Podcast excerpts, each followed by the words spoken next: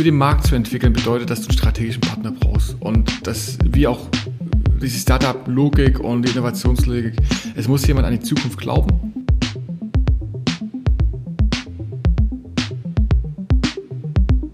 Im Hier und Morgen. Heute schon wissen, was in Zukunft wichtig wird. Ein Podcast über Trends, Treiber und Visionen. Von und mit Zukunftsforscher Kai Gondlach.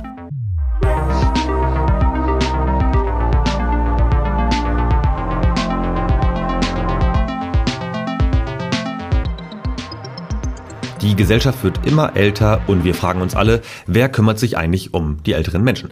Ja, Dr. Mario Geißler ist einer von denen, der hat das Q-Hub gegründet. Die Mission ist so ungefähr, Unternehmen zusammenzubringen mit Startups, die sich vor allem darum kümmern, Anwendungen für ältere Personen herzustellen. Also da geht es jetzt nicht unbedingt nur um Roboter oder Chatbots, sondern auch einfach ganz praktische Alltagsanwendungen für die Menschen, die halt älter sind. Also viel Spaß und gute Inspiration wünsche ich dir. Herzlich willkommen im Hier und Morgen. Mein heutiger Gast ist der Dr. Mario Geißler und ich freue mich sehr auf das Gespräch, weil wir ein Thema beleuchten, was wir hier so im Podcast noch nicht hatten und außerdem, ich glaube, auch sehr viele spannende Nebenthemen dabei erwähnt werden. Also, ich sage jetzt schon mal viel Spaß, aber lieber Mario, stell dich doch bitte mal vor für alle, die dich vielleicht noch nicht kennen. Ja, mache ich sehr gern. Vielen Dank, dass ich da sein kann und darf. Also ich habe mich sehr gefreut für die Einladung. Ja, Mario Geißler hast du schon gesagt, ich bin ehemaliger, ich komme von der Uni, also das ist so ein bisschen die erste Welt, die ich in meinem Leben hatte, war dort Juniorprofessor für Entrepreneurship, habe dann eine Professur Marketing vertreten und das, was mich immer treibt, das Thema neue Sachen aufbauen, neue Sachen entwickeln und das immer aus einer kundenzentrierten Sichtweise. Das sind so, glaube ich, so die Festen, die mich ausmachen und habe dann 2018 den Q-Hub gegründet. Das ist ein Innovation- und Startup-Space, das heißt, wir unterstützen hier Unternehmen dabei, neue Ideen zu entwickeln, neue Geschäftsmodelle zu entwickeln und die umzusetzen, Netzwerke mit Startups aufzubauen. Das rassle ich jetzt so super schnell durch, weil ich glaube, das Thema, wo wir hinwollen, das kommt nämlich jetzt. Wir haben mit dem Q-Hub überlegt, wo können wir uns aus Chemnitz heraus wirklich positionieren, wo können wir in Mitteleuropa einen Unterschied machen. Kommen natürlich ganz viele Themen. Chemnitz hat eine große Industriegeschichte. Richard Hartmann war hier, hat hier damals geschafft, 5 riesengroße Lokomotiven parallel zu arbeiten, zu bearbeiten. Und wenn der ein oder andere Industriemogul aus Chemnitz immer auf Chemnitz blickt, dann werden dann häufig diese Bilder, ich sage mal Anführungszeichen, Bilder der Vergangenheit hochgehoben. Mhm. Und das ist eigentlich gar nicht so das Thema, sondern was mich ja interessiert ist, was nützt uns das für die Zukunft? Und das war die Frage auch, wie können wir uns positionieren mit Blick auf die Zukunft? Und das ist eigentlich uns so eine Schwäche aufgefallen, die wir anpacken wollen. Und zwar Chemnitz ist ja vom Durchschnittsalter her die älteste Stadt Europas. Und das ist ein Thema, das kann man sich gut vorstellen. Da guckt jetzt niemand mit Stolz drauf und sagt, schlägt sich so in Chemnitz ab und sagt, hey, wir haben es geschafft, sondern man ist da eher ein bisschen reservierter drüber und will das auch gar nicht so zum Thema machen. Und wir haben gesagt, okay, das ist unser Thema, wir wollen diese Schwäche zur Stärke umbauen und nutzen und sagen, okay, Chemnitz ist eigentlich ein Dächel in die Zukunftsstadt, wenn wir uns den demografischen Wandel angucken. Dann ist das, was heute in Chemnitz ist, Zukunftsmusik für viele, viele andere Städte und Regionen da draußen. Und in den nächsten 15 Jahren wird das so viele andere Regionen ereilen, dieser demografische Wandel, dass das dann, heute die Zukunft eigentlich schon in Chemnitz da ist. Jeder zweite Chemnitz ist 50 oder älter und so knapp 10% sind 80 oder älter. Und das ist eigentlich die demografische Zukunft Deutschlands. Und was wir gestartet haben, ist diese AgeTech-Initiative, die jetzt eigentlich ja in Mitteleuropa auch einzigartig ist, hier aus Chemnitz heraus, jetzt im Dachraum aktiv ist, wo wir sagen, okay, wir verknüpfen, wir bauen die Community, die AgeTech-Community auf und laden alle ein nach Chemnitz, um hier ihre Ideen, ihre Produkte, ihre MVPs zu vertesten und am Kunden weiterzuentwickeln. So. Kurze, mittellange Einführung und Vorrede zu mir. Das bin ich und der ist heute hier. Cool, ja, finde ich super. Dann lass uns, bevor wir in das Kernthema AgeTech einsteigen, vielleicht nochmal ganz kurz umreißen, weil fände ich nicht uninteressant für euch als Q-Hub, da auch nochmal ein bisschen kurz drüber zu sprechen. Was heißt denn das eigentlich? Wie arbeitet so ein, könnte man Accelerator sagen, ein Programm, was junge Unternehmen unterstützt, aber auch etablierte Unternehmen dabei unterstützt, innovativ zu sein? Was macht ihr und wie macht ihr das? Ja, sehr gerne. Also der Hauptfokus bei uns, muss man wirklich so sagen, sind etablierte Unternehmen. Also wir sind so eine Art interner Startup-Beschleuniger für etablierte Unternehmen und verknüpfen die mit anderen jungen Startups, weil man muss sich das vorstellen, also die Kunden, mit denen wir zusammenarbeiten, wir bauen MVPs für Kunden, also Minimal Viable Products. Und das sehr schnell. Wir haben da so ein klassisches Modell, was wir immer wieder anwenden, 90 Tagen, wo wir 90 Tagen von der Idee bis in die erste Umsetzung kommen, dass man einem Kunden was in die Hand geben kann, dann mit dem Markt und mit dem Kunden lernen kann. Und da haben wir so ein dreistufiges Modell, das heißt zuhören, also den Endkunden zuhören, mit denen ins Gespräch kommen, schauen, wo der Pain ist, was erreicht werden soll, dann gestalten, Geschäftsprozesse gestalten, Geschäftsmodelle gestalten und dann den MVP umsetzen, das heißt Software schreiben, das kann eine App sein, das kann eine Web-App sein, das können interne Software sein.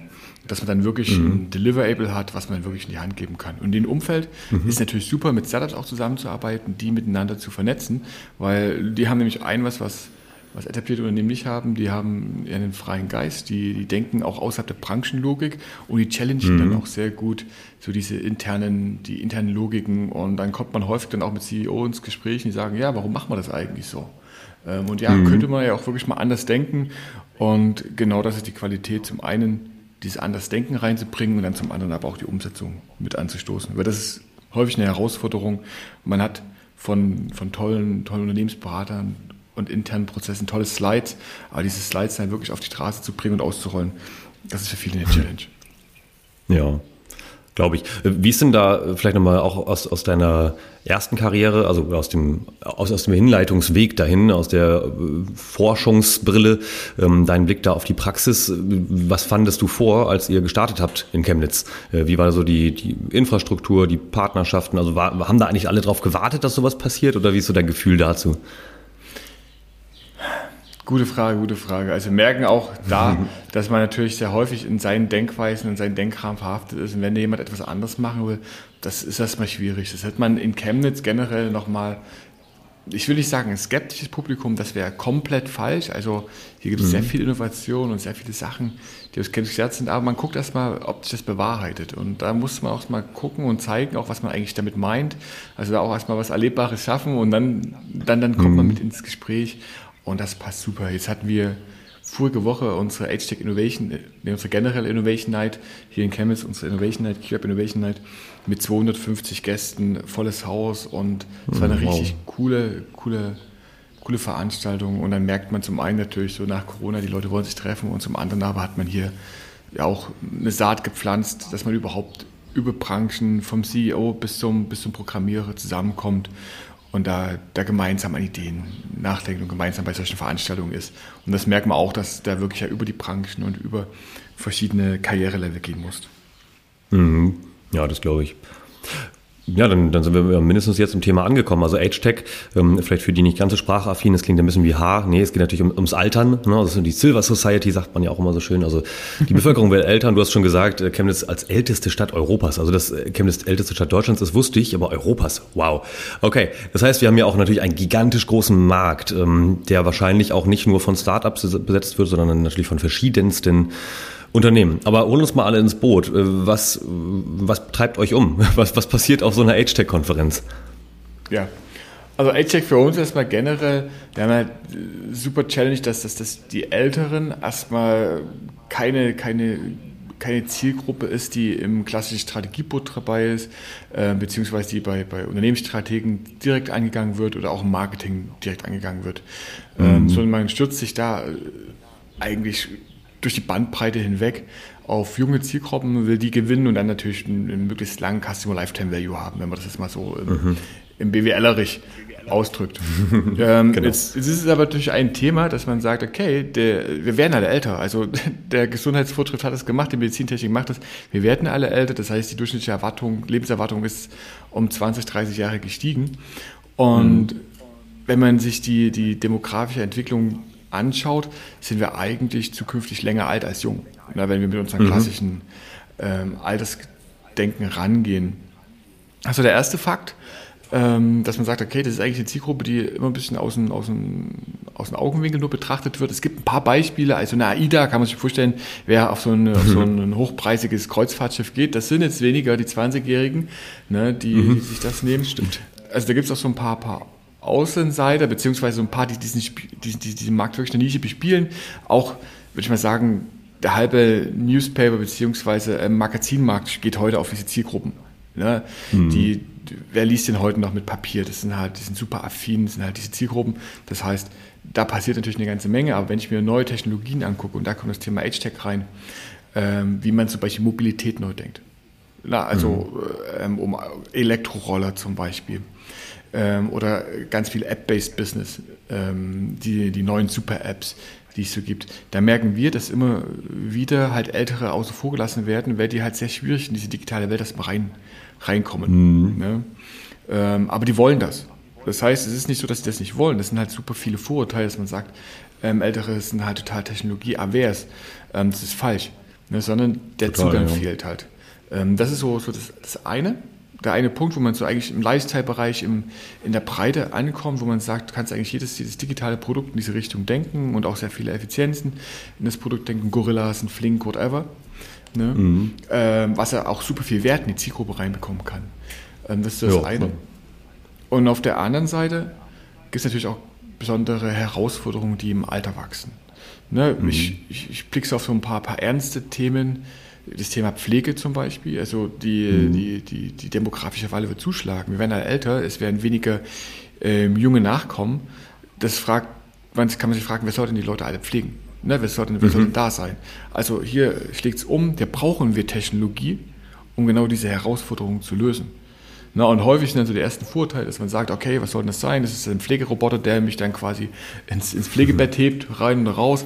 Das ist natürlich Utopie und das ist... Es gibt natürlich ein paar, die daran arbeiten, aber das ist nicht das, was wir so meinen, sondern ich denke, da gibt es erstmal ganz viele Themen, die man ins System reinbringen kann, ganz viel Effizienz, was man ins System reinbringen kann und wo man dann aber auch wieder Branchengrenzen ja eigentlich durchdringen muss. Weil eines ist uns allen klar und auch den Älteren klar, es ist so gut für das Altern, für das Wohlbefinden, für die Lebensqualität, so lange wie möglich zu Hause zu altern, in dem, was man kennt, in dem Quartier, was man kennt, in der Wohnung, das man kennt. Und da ist aber eine riesen Challenge, dass dann verschiedene Branchenwände, sage ich mal, durchbrochen werden müssen. Das heißt, da muss eine Wohnungswirtschaft mit einer Pflegewirtschaft, mit einer Gesundheitswirtschaft zusammenarbeiten. Und ganz ehrlich, das sind wir aktuell überhaupt nicht. Mhm. Ja, also du merkst, das sind riesen Themen, die uns da, das ist ein riesen Kosmos, den es da eigentlich gibt, der noch zu wenig auf der Agenda ist. Ja, was gleichzeitig natürlich für Menschen wie dich wahrscheinlich ein Fundus an fantastischen Möglichkeiten und Chancen ist. Ne? Also jedes Risiko ist ja auch eine Herausforderung, so ungefähr. Magst du da vielleicht mal so ein paar Einblicke geben? Also jetzt auch vielleicht ganz aktuell, woran arbeiten die Unternehmen oder generell vielleicht auch Institutionen, Organisationen im Umfeld Chemnitz, was in 10 Jahren vielleicht totaler Standard ist? Ja, also das ist vielleicht nochmal ein ganz wichtiger Punkt, cool, dass du das ansprichst. Wir sagen, Chemnitz ist natürlich ein super Reallabor oder Living Lab für die Themen, aber mit dem ganzen Movement, mit diesen ganzen Edge-Tech-Bewegungen gehen wir raus. Das heißt, wir haben jetzt Ende März das erste Mal in München eine Veranstaltung gehabt mit einem Münchner Startup, Anna heißen die, zusammen, um einfach jetzt in den einzelnen Hotspots Deutschlands auch das Thema hochzuheben. Wir werden nach Düsseldorf gehen, wir gehen nach Hamburg. Und Q1 nächstes Jahr ist dann auch Berlin mit auf der Liste, um überall für das Thema zu werben, um überall diese Perspektive in das positive Altern reinzugeben. Wir machen die Konferenz im September unter dem Titel The Pleasure of Aging, um wirklich hier auch einfach eine andere Perspektive zu geben. Sodass ich eigentlich gar nicht nur über Chemnitzer Unternehmen reden muss, sondern eigentlich viel, viel, viel breiter reden kann. Das Startup in München zum Beispiel, mit dem wir gemeinsam gearbeitet haben, Anna, die haben eine ziemlich smarte Idee, wie man Ältere ins Internet bringt. Das heißt, man hat, und wir nehmen jetzt Alter so als Beispiel, Alter ist nichts, da müssen wir eigentlich klar sein, sondern wir reden dann über vielleicht Digital Non-Natives, die das Smartphone zum Beispiel nicht so geboren ist und die da auch sich nicht reingefunden haben. Vielleicht haben die mal irgendwann so einen Technologiesprung verpasst und haben sich ja nicht dran gewöhnt, wollten das auch nicht und dann ist man abgehangen. Da muss man so sehen, das ist vielleicht mit uns dann, unsere Generation, das ist dann vielleicht mit dem Metaverse in 10 Jahren, wo man jetzt sagt, oh, da beschäftige ich mich überhaupt nicht mit und auf einmal stehst du vor einer neuen Welt, wo du einfach den Zugang verpasst hast, ne? Oder Blockchain, Ether, irgendwelche Sachen. Wenn du da nicht am Ball bleibst, dann bist du super schnell abgehangen. Ja, und ich glaube, über dieses Phänomen reden wir am Ende des Tages immer, wenn wir heute über AgeTech und Alter reden. Aber das nur nebenbei. Ja, was die machen ist, die haben halt eine Docking Station entwickelt, wo du jedes Tablet draufnehmen kannst und die verschicken Karten und Angehörige Karten programmieren, wie so eine Telefonkarte früher, und dann legst du diese Karte auf das Tablet drauf, auf die Docking Station, und dann passiert irgendwas. Okay. Dann öffnen sich zum Beispiel die Bilder vom letzten Urlaub oder dann öffnet sich der Tatort oder dann öffnet sich die Einkaufsliste, dann passiert irgendetwas, was vorprogrammiert ist, was vom Angehörigen zum Beispiel wieder auch permanent angepasst werden kann. Und das, finde ich, ist eine übelst coole generationsübergreifende Technologie. Du holst die Älteren dort ab, wo sie herkommen, also mit Karten, Geldkarte, Telefonkarte. Ich habe mal überlegt, okay, 90er Jahren, wir hatten Visa geworben, die Freiheit nehme ich mir. Ne? Ja. Und das ist ja die Gedankenwelt dieser Nutzer, und die bilde ich als Brücke in die digitale Welt. Und das fand ich halt super clever. Das ist spannend, ja.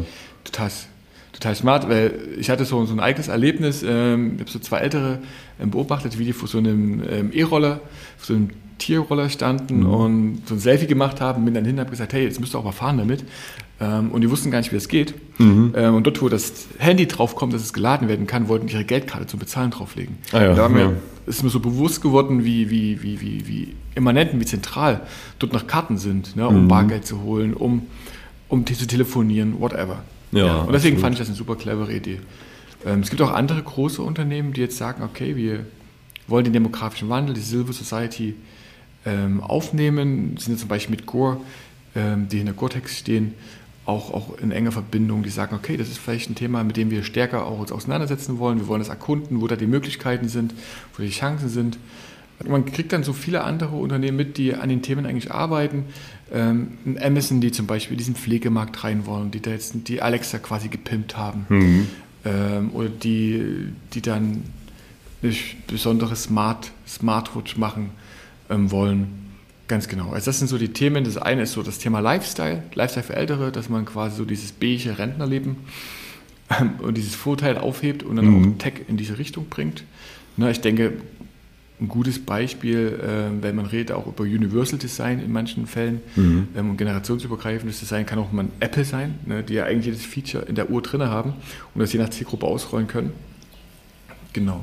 Jo. Und dann gibt es so einzelne Startups, die dann zum Beispiel in die Pflegebranche reingehen, die in das Thema also Care, in das Thema Health reingehen, und da versuchen auch Sachen anders und neu zu denken. Auch Thema Wohnen zum Beispiel, ein riesen cooles Thema, ist auch in München ein cooles Startup, die ganz neue Wohnkonzepte bauen und dann auch Gesundheit, Pflege, Concierge-Wohnen neu denken. Die kommen aus den Hotel-Business, so Umfeld Motor One zum Beispiel, und das dann einfach so in die einfachen Anführungszeichen in diese neue Branche und dieses neue Altern quasi übersetzen. Das ist ja echt, also nicht falsch verstehen, aber das klingt, wenn du so darüber redest, so total naheliegend, dass man das machen müsste. Aber dass da so eine Riesenlücke ist und so ein Riesenbedarf, zeigt ja, dass das scheinbar nicht so auf dem Schirm war von, wie du sagst, Wohnungswirtschaft, Gesundheitswirtschaft oder was. Oder liegt es eher daran, dass die einzelnen Branchen vielleicht zu sehr in ihrer eigenen Logik waren? Du hast vorhin schon erwähnt, dass gerade bei Start-up-Gründungen oder Gründerinnen und Gründern häufiger noch dieser Gedanke da ist, eben halt aus der Logik auszubrechen. Und jetzt ultimativ die Frage dazu, wie schätzt du denn auch die Chancen oder gleichzeitig auch die Hürden ein, dass es gelingt, diese ja doch recht resilienten, pfadabhängigen Branchen oder Unternehmen oder irgendwie Organisationen zum Umdenken und Umhandeln quasi zu bewegen? Es ist super Challenge. Also gerade das Thema ARL, also Assisted Living, ne, ist vielleicht so einfach übersetzt Smart Home. Die Experten da draußen werden mich schlagen, dass ich das so einfach übersetze. Aber man versucht halt, also man entwickelt dort, und das ist auch ein bisschen so meine Hochschulhintergrund, man entwickelt seit 20 Jahren tolle Technologien, Sensortechnik, Kamera, 3D-Kameratechnik, whatever. Es ist super viel möglich. Am Ende des Tages, wenn ich es in den Markt bringen will, braucht es sehr viele Käufer und Nutzer. Und das ist gerade ein super Bottleneck dort im Markt, wenn man sich fragt, okay, wir wissen alle, dass die für Ältere zum Beispiel super Sicherheit geben können. Mhm. Sturzerkennung wird häufig mit Sturzerkennung auch positioniert, aber ich denke, man muss es anders positionieren. Es geht sehr viel über das Thema Komfort. Mhm. Ne? Man muss es eigentlich schaffen, dass es ein Komfortkriterium ist, wie so eine bodentiefe Dusche. Vergleich ist immer so, wenn man neu baut, dann kommt man gar nicht auf die Idee, was anderes einzubauen als eine bodentiefe Dusche, weil es einfach schön ist und angenehm ist. Und genauso muss es eigentlich mit Smart Home sein, mit Technologie. Heute kaufe ich mir das vielleicht mit 30, 40, baue ich mir das ein, weil ich es einfach geil finde, mit meinem Auto zu kommen. Dann gehen meine Lichter an und mein Auto wird geladen und meine Playlist, das sind die super Vorteile, ne, die es da gibt. Genau. Und der Kühlschrank sagt mir vielleicht, hey, Milch ist abgelaufen und im Einkaufswagen bring die mal mit oder ist automatisch auch bestellt, wie auch immer.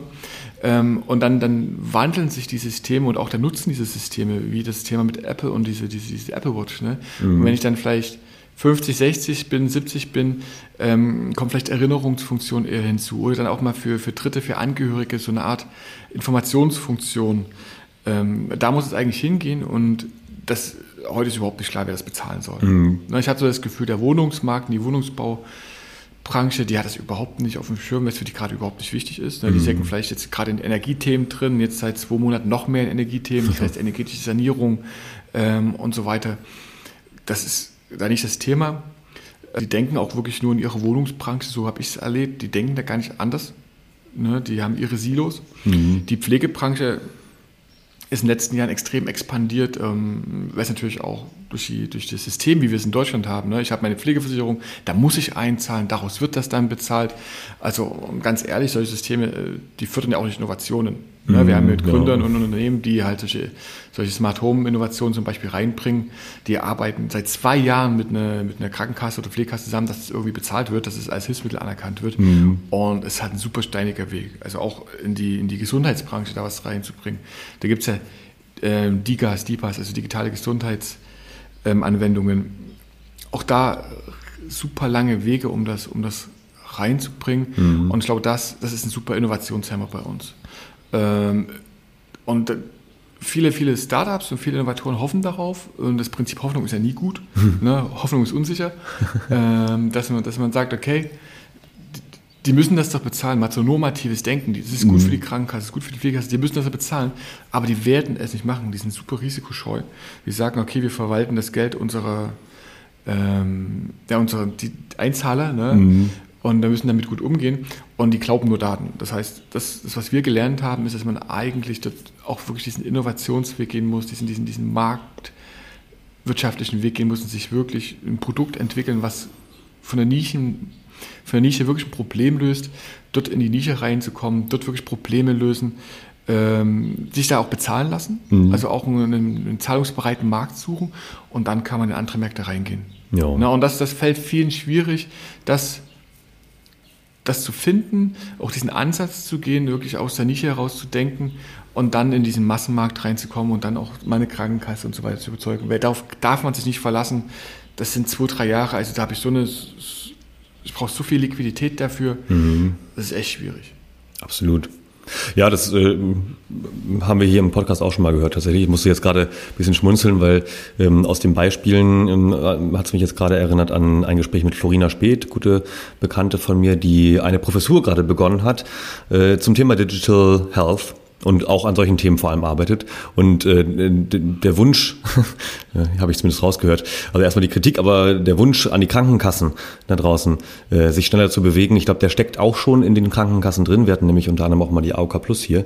Soll jetzt keine Werbung sein, aber natürlich, so, ne, selbst der Vorstandsvorsitzende der AOK Plus sagt, wir sind zu langsam, wir wollen das aber ändern. Also die Bereitschaft ist, glaube ich, inzwischen relativ viel da, aber trotzdem Systeme sind halt wahnsinnig träge. Und deswegen nochmal die Frage zurück, also ihr als Q-Hub baut ja Ökosysteme. Also es geht ja weit darüber hinaus, einfach nur zu sagen, hier ist ein cooles, flippiges Startup oder jemand, der Bock hat, eins zu gründen. Aber wie kann ich mir das eigentlich vorstellen? Wie denkt ihr eigentlich? Ihr müsst ja auch wahnsinnig viel in Zukünften denken und dann immer gucken, wo sind die Partner, wo fehlen vielleicht noch Partner? Wie designt man denn so ein System? Das ist super heavy. Also, sehr, sehr gute Frage. Ich bin jetzt mittlerweile dabei, zu sagen, okay, ich kann es nur vom Markt her denken und nur vom Markt her entwickeln. Und ich brauche einen Strategen, ich brauche strategische Partner, die das, wie ich, frühzeitig sehen und sagen, okay, da glaube ich dran und da investiere ich auch rein. Ich glaube, das ist auch eine große Herausforderung. Da kannst du halt super schwierig mit Fördermitteln arbeiten. Ne? Weil, also, das ist zwar Finanzmittel, aber das, wo wir gerade, das ist dann auch notwendig und das hilft uns auch. Also wir sind auch bei ein paar Themen vom Bund, vom Land unterstützt, wo ich auch sehr dankbar für bin. Aber für den Markt zu entwickeln bedeutet, dass du einen strategischen Partner brauchst. Und das, wie auch diese Startup-Logik und die Innovationslogik, es muss jemand an die Zukunft glauben und da auch rein investieren, da Vorreiter sein und mit dem gemeinsam kann man arbeiten. Ne? Also das, was wir jetzt mit einzelnen Projekten haben, wo wir sagen, okay, da gibt es dort einen Fonds, der sich das anguckt, wo wir dann Startups mit dem Fonds verbinden können, sagen, hey, wir sehen das Potenzial, redet mal miteinander, wo dann Investment Case passiert. Das ist ein Thema. Oder wir haben eigene Business Angel Runden, wo wir sagen, okay, das könnte interessant sein, die immer so Nischenwischen haben. Der eine hat halt eine Pflegeprojekte und Immobilien entwickelt und ist in der Immobilienbranche gut und sagt, okay, da kenne ich mich aus und da weiß ich auch, dass ich anders denken, muss und der hat auch das Kapital da rein zu investieren. Oder wenn wir mit Unternehmen reden, die sagen, okay, und das, denke ich, ist eine Challenge, die ich jetzt immer wieder bemerke, dass man jetzt zum Beispiel zu zwei Themen, ne, das würde ich vielleicht nochmal ganz kurz sagen, wir haben auf der einen Seite Unternehmen, die haben heute die Älteren und versuchen damit vielleicht neue Geschäftsmodelle zu haben, also zum Beispiel Pflegebranche, ne, Wohlfahrtsverbände, die haben heute die und dieser Markt, wo die heute drin sind, der ist natürlich super kompetitiv. Ne? Also diese Pflegeheime, so wie wir sie heute kennen, das ist nicht die Zukunft. Das ist menschlich nicht die Zukunft und das ist auch finanzwirtschaftlich nicht die Zukunft. Ich habe dort eine Entkopplung von Immobilie und Betrieb, das ist einfach kein gesundes System, wenn man das mal so sagen will. Und das Wachstum, was wir jetzt auch sehen, ist die Vergangenheit. Das Wachstum der Vergangenheit kam in den stationären Pflege. Wenn man sich das Wachstum der Zukunft anguckt, dann ist das die ambulante Pflege. Ne? Und dann wird die Zukunft dann irgendwo auch dort liegen, wo man sagt, okay, Pflege und Wohnungswirtschaft zum Beispiel, die zusammenarbeiten müssen. Ne? Oder Quartiere, Besorgungen, Services, die smarter miteinander verknüpft werden können für das Bessere. Ja, und deswegen sind wir auf der Suche und das ganz bewusst immer auf der Suche nach Partnern, die diese Strategie mitgehen, die sagen, ja, da wollen wir reingehen. Ja, und wir merken, dass einzelne Partner dort auch viel eher an die Kunden, in Anführungszeichen, ran wollen.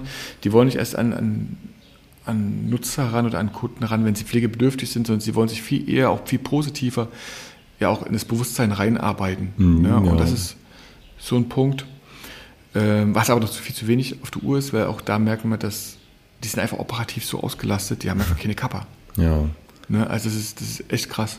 Genau. Das ist so die eine Hälfte und die andere Hälfte, die sehen das als Markt, die sehen, dass es da Veränderungen gibt und die wollen sich jetzt frühzeitig darauf einstellen. Also das Thema Gore hatte ich, LG zum Beispiel, auch eine Startup-Challenge draußen, die sich mit Thema Inklusiv und Customer Experience auch für Ältere beschäftigt, die sagen, okay, wir wollen halt auch unsere Interfaces so bauen, dass sie halt einfach nutzbar sind, dass sie simpel sind. Ne? Und da sagen wir, okay, das, was halt jetzt wieder in Stereotypen gedacht, was ein 70-Jähriger nutzen kann, das wird auch uns als 30, 40, 20-Jährige zu nutzen sein, weil es einfach die Produkte besser macht, die macht es simpler. Ja. Ne? Und für mich immer so das Negativbeispiel, im Vorgespräch hast du ja auch von deinen Reisetätigkeiten letzter Zeit gesprochen. Als Negativbeispiel für mich, ganz ehrlich, ist halt so ein Deutsche Bahn Fahrkartenautomat. Ja.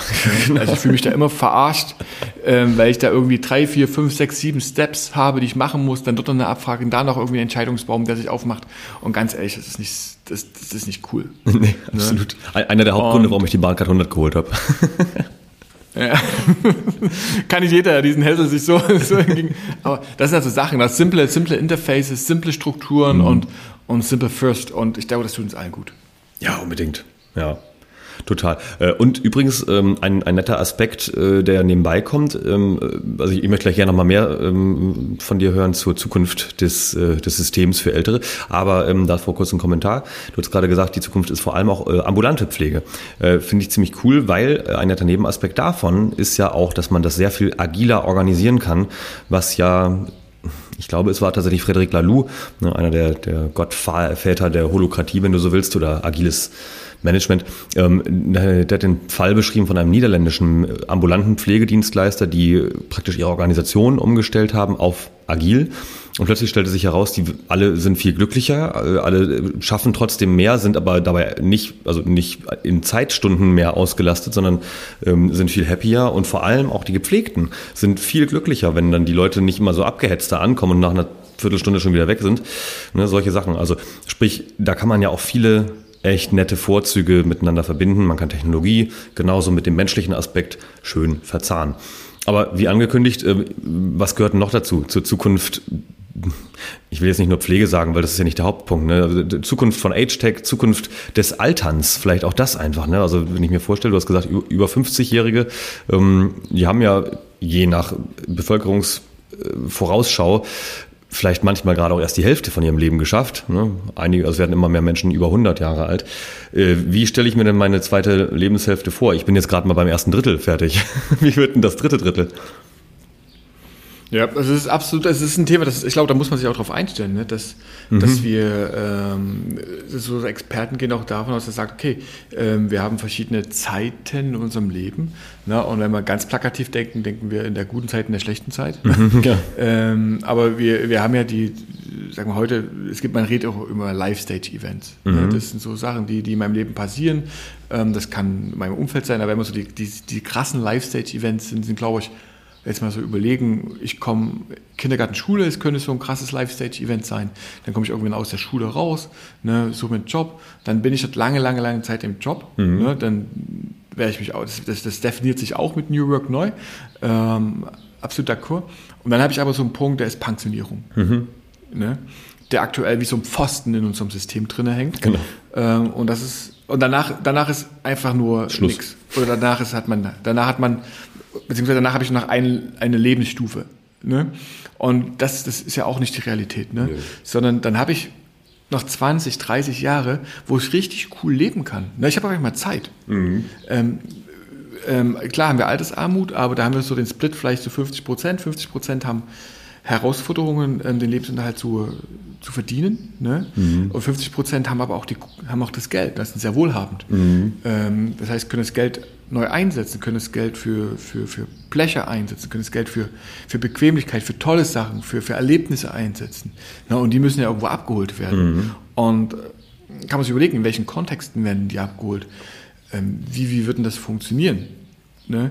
Die wollen auch nicht aufhören zu arbeiten, ne? Sondern die wollen ja auch eine Sinnsuche. Dann mit dem Eintritt ins Rentenalter ist ja auch eine neue Purpose, der dann da ist. Ne? Klar. Man merkt, dass also die einen, die den Purpose dann suchen, die vielleicht sich gesellschaftlich engagieren oder die dann noch Aufträge machen, die Wissensarbeitsgesellschaft, ne, können wir dann bin ich vielleicht um meine Finger auf Mallorca oder wo auch immer und nehme immer noch so einen Auftrag an, der mich challenged, wo ich sage, okay, cool, da bleibe ich jung, da kann ich mein Netzwerk einsetzen. Mhm. Also das sind ja auch ganz andere Arbeitsmodelle, die sich entwickeln werden. Total. Wie wir miteinander leben, wird sich auch wahrscheinlich nochmal definieren. Wir haben das hier in Chemnitz gesehen, da ist Chemnitz vielleicht auch so eine Vorreiterrolle.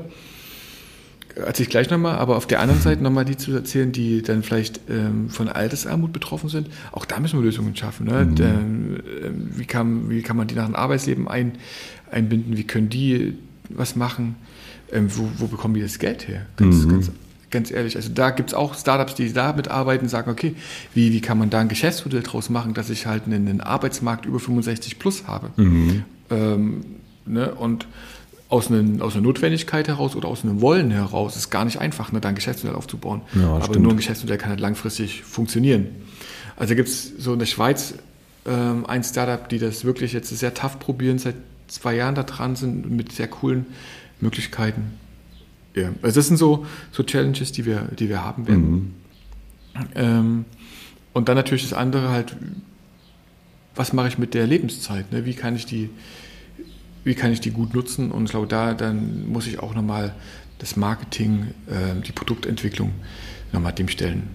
Ja, absolut. Genau. Also, weil, wie du vorhin schon gesagt hast, ne, es findet so in der Kommunikation nach außen auch wenig statt. Also vielleicht gibt es ein paar Spezialmagazine und natürlich so im Fernsehen, also wahrscheinlich viel im Fernsehen, ich weiß es selbst nicht, ich gucke kein Fernsehen, aber wahrscheinlich gibt es vermehrt Programme, die also vielleicht auch nicht jetzt, nicht erst seit gestern, ne, aber die natürlich sich irgendwie an eine ältere Zielgruppe richten, weil das die sind, die das vor allem von früher auch einfach nicht anders kennen.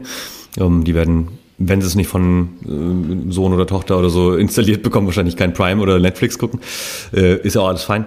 So, aber auf der anderen Seite findet halt auch die Kommunikation darüber nicht statt. Auch ich würde noch einen dritten Zweig ergänzen, neben den gut betuchten und den in Altersarmut fallenden Menschen. Das sind dann wahrscheinlich drittens diejenigen, die in so eine Altersdepression auch sehr schnell reinkommen, weil sie aus, wie du es beschrieben hast, 40 Jahre Job oder noch länger plötzlich pensioniert sind. Kinder sind aus dem Haus und wohnen irgendwo auf der Welt und dann haben sie sozusagen überhaupt keine Grundlage mehr, aber auch nie Zeit für Hobbys gehabt und dann geht's auch noch los, dass langsam die Freunde sterben. Also das ist natürlich eine ganz, finde ich, auch persönlich sehr schlimme Situation, dass man dann Jahre, Jahrzehnte lang dann noch so ein bisschen da vor sich hin vegetiert, wo also psychische Gesundheit ist quasi das Stichwort, wichtig wäre. Aber jetzt hast du eben noch erwähnt, das wollte ich nochmal nachhaken, dass Chemnitz eine Sonderrolle da einnimmt bei einigen Thematiken. Was meinst du damit? Ja, ganz genau. Wenn man so mit Grün oder mit auch also selbst mit Business Development, klassischen Business Development redet, dann hat man immer so ein Bild. Ja, dann machen wir so eine Siedlung für Ältere und dann ist das wie geschnitten Brot und dann haben die da die ganzen Services. Mhm. Hat man ja in den Staaten auch gemacht. Da gibt es ja so diese Trailer Parks für Ältere oder irgendwelche Villages, Senior Villages, wo die Pensionäre ihren Golfplatz 3 Meter aus der Haustür haben und ihren Golfcar von Loch zu Loch fahren, okay, und eine schöne Altershomogenität hatten. Ne? Und da sieht sich aber total gesellschaftlich negative Effekte. Das heißt, die dürfen dort dann teilweise ihre Enkel nur 2-3 Wochen im Jahr sehen. Okay. Ne? Und die machen ja laut. Ne? Die machen das anders. Und die bringen ja Unruhe ins System rein. Und das will man da nicht. Ne? Da gibt es total krasse Geschichten, dass dann andere Ältere dann quasi den Van besprühen, Kids raus oder was weiß ich, und dann die Kids des Nachbarortes, die gehen dort abends hin und kapern die Golfkassen, fahren in den See rein. Ja, natürlich. Also, und das ist ein Thema. Wir haben auch hier in Chemnitz Siedlungen oder eher Stadtgebiete, die halt homogen gealtert sind. Mhm. Ich denke, das ist in Deutschland in einigen, wo es wenig Durchmischung gibt, in einigen Gebieten der Fall. Die Kinder sind raus, dann hat man so Kohorten, die kontinuierlich dasselbe erleben und keine Durchmischung drin haben. Und dann fällt es super schwer, dort junge Menschen mit reinzubringen, die ja vielleicht mal die 2 Stufen auf einmal nehmen. Mhm. Ja, und wir wollen alle, dass der Edeka um die Ecke oder irgendein Supermarkt um die Ecke bis 10 Uhr auf hat, abends, dass wir noch alles einkaufen können. Aber die Frau, die an der Kasse steht, die muss auch 10 Uhr abends dann ihre Wäsche waschen. Ja, genau. Ja, und dann das ist es wieder laut. Und das heißt, wenn wir das Thema demografischer Wandel schauen, viel mehr Ältere, dann müssen wir gerade auch dafür sorgen, dass es gesellschaftlich durchmischt bleibt. Mhm. Dass wir nicht so homogene Grenzen aufbauen und dann vielleicht uns auch gesellschaftlich voneinander entfernen. Und ich denke, auch gerade da kann uns zum Beispiel auch Technologie helfen. Ich will nicht an Dating-Seiten reden, ne? Auch das ist ein Riesenthema, glaube ich. Also Dating für Ältere ist ein Riesenmarkt. Mhm. Ne? Da ist anders als Tinder. Ja, klar. Da sucht man vielleicht kulturelle Inspiration. Dann sucht man jemanden, der mit in die Semperoper geht oder ins Gewandhaus oder wo auch immer hin. Ne? In den Staaten auch ein Riesenmarkt, sich in Deutschland noch nichts groß. Ja. Ja, und es gab so 1, 2 Netzwerke, die sich an Ältere richten, die aber auch eingestampft werden müssen. Heute ist das, glaube ich, diese Nische, wo Facebook noch oder Meta noch wächst, im Vergleich zu anderen Nischen. Ja, aber das ist auch so ein gesellschaftliches Problem, diese Durchmischung und dieses Kennenlernen, Alterseinsamkeit hast du gesagt. Also auch das sind Themen, die man mit Technologie wahrscheinlich lösen kann, wenn es um Quartiere geht, wenn es um organisierten Zufall geht. Ja. Das sind auch Themen, die man häufig wegwischt, wenn man sagt, okay, also wir hatten auch hier mit Staatsministern und Staatssekretären Gespräche geführt, eine Runde hier im Q-Hub gehabt, wo man auch merkt, dass so Vorurteile sehr schnell hochkommen, wo man sagt, ja, das Menschliche können wir mit Technologie nicht lösen. Ja. Ja. Aber am Ende des Tages muss uns doch die Technologie frei machen, dass wir dann wieder zum menschlichen Punkt kommen können. Absolut. Ich glaube, da kann man schon hinführen. Ja, oder auch über Tabus mal hinwegsehen. Ne? Es gibt auch so ein paar gesellschaftliche Tabus, sowas wie, dass natürlich nicht drüber gesprochen wird, dass vielleicht auch ältere Menschen noch Sex haben wollen. Das ist natürlich sowas, das sagt man natürlich nicht. Darüber redet man auch nicht. Ja. Ein riesen cooles Thema, kann ich dir ganz kurz, weil du so sagst, wenn wir beim Thema sind, ist natürlich ein super Abturner, beziehungsweise Verkaufsstopp, wenn ich halt eine smarte Matratze rausbringe für Ältere, wo ich jede Bewegung mit tracke, damit dann die Angehörigen schön wissen, ob meine Oma noch lebt. Stimmt. Kann man sich überlegen, welche Zielgruppen das nicht kaufen werden. Ne? Ja, stimmt. Ja, natürlich. Aber eben, also das ist irgendwie, also ich verstehe das immer nicht. Ich bin ja also als irgendwie sozialwissenschaftlich geprägter Mensch irgendwie immer so, ich stelle halt auch jede Frage und dann frage ich mich manchmal, wieso ist das so? Und warum, naja. Gut, werden wir heute alles nicht mehr abschließend klären können, aber eine letzte Frage habe ich natürlich wie immer noch und das wäre, wenn du dir jetzt eine Person oder Personengruppe aussuchen könntest, in die du einen Gedanken reinpflanzen könntest, der dann wirksam wird in den nächsten paar Jahren, um die Zukunft so zu verändern, dass sie aus deiner Perspektive gut wird. Wer wäre das und was würdest du dir wünschen? Also ich glaube, wenn wir uns überlegen, was wir heute besprochen haben, wer kann denn die Zukunft und wer kann denn die Wirtschaft, wie wir sie heute haben und das Leben gestalten. Und das sind natürlich auch große Corporates, ne, die da viel Macht haben. Mhm. Und ich würde einfach sagen, dass sie den Age-Tech oder den Alters-Check machen. Sind ihre Services für die Kundengruppen bereit oder braucht man da vielleicht, muss man da neue Wege gehen? Es kann ja sein, dass das Produkt angepasst werden kann oder dass auch andere Teile des Geschäftsmodells angepasst werden muss, um einfach einen Wert in der Gesellschaftsgruppe zu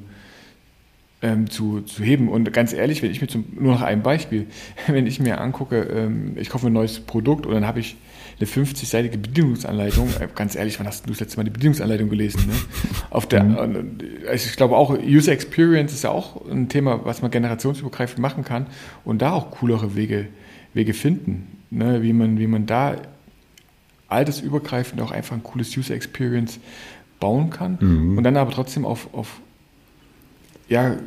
gesellschaftliche Besonderheiten gehen kann. Ich kann nicht alles mit einem automatisierten Chatbot lösen, vielleicht wenn andere Menschen erst ein Onboarding in die Technologie brauchen.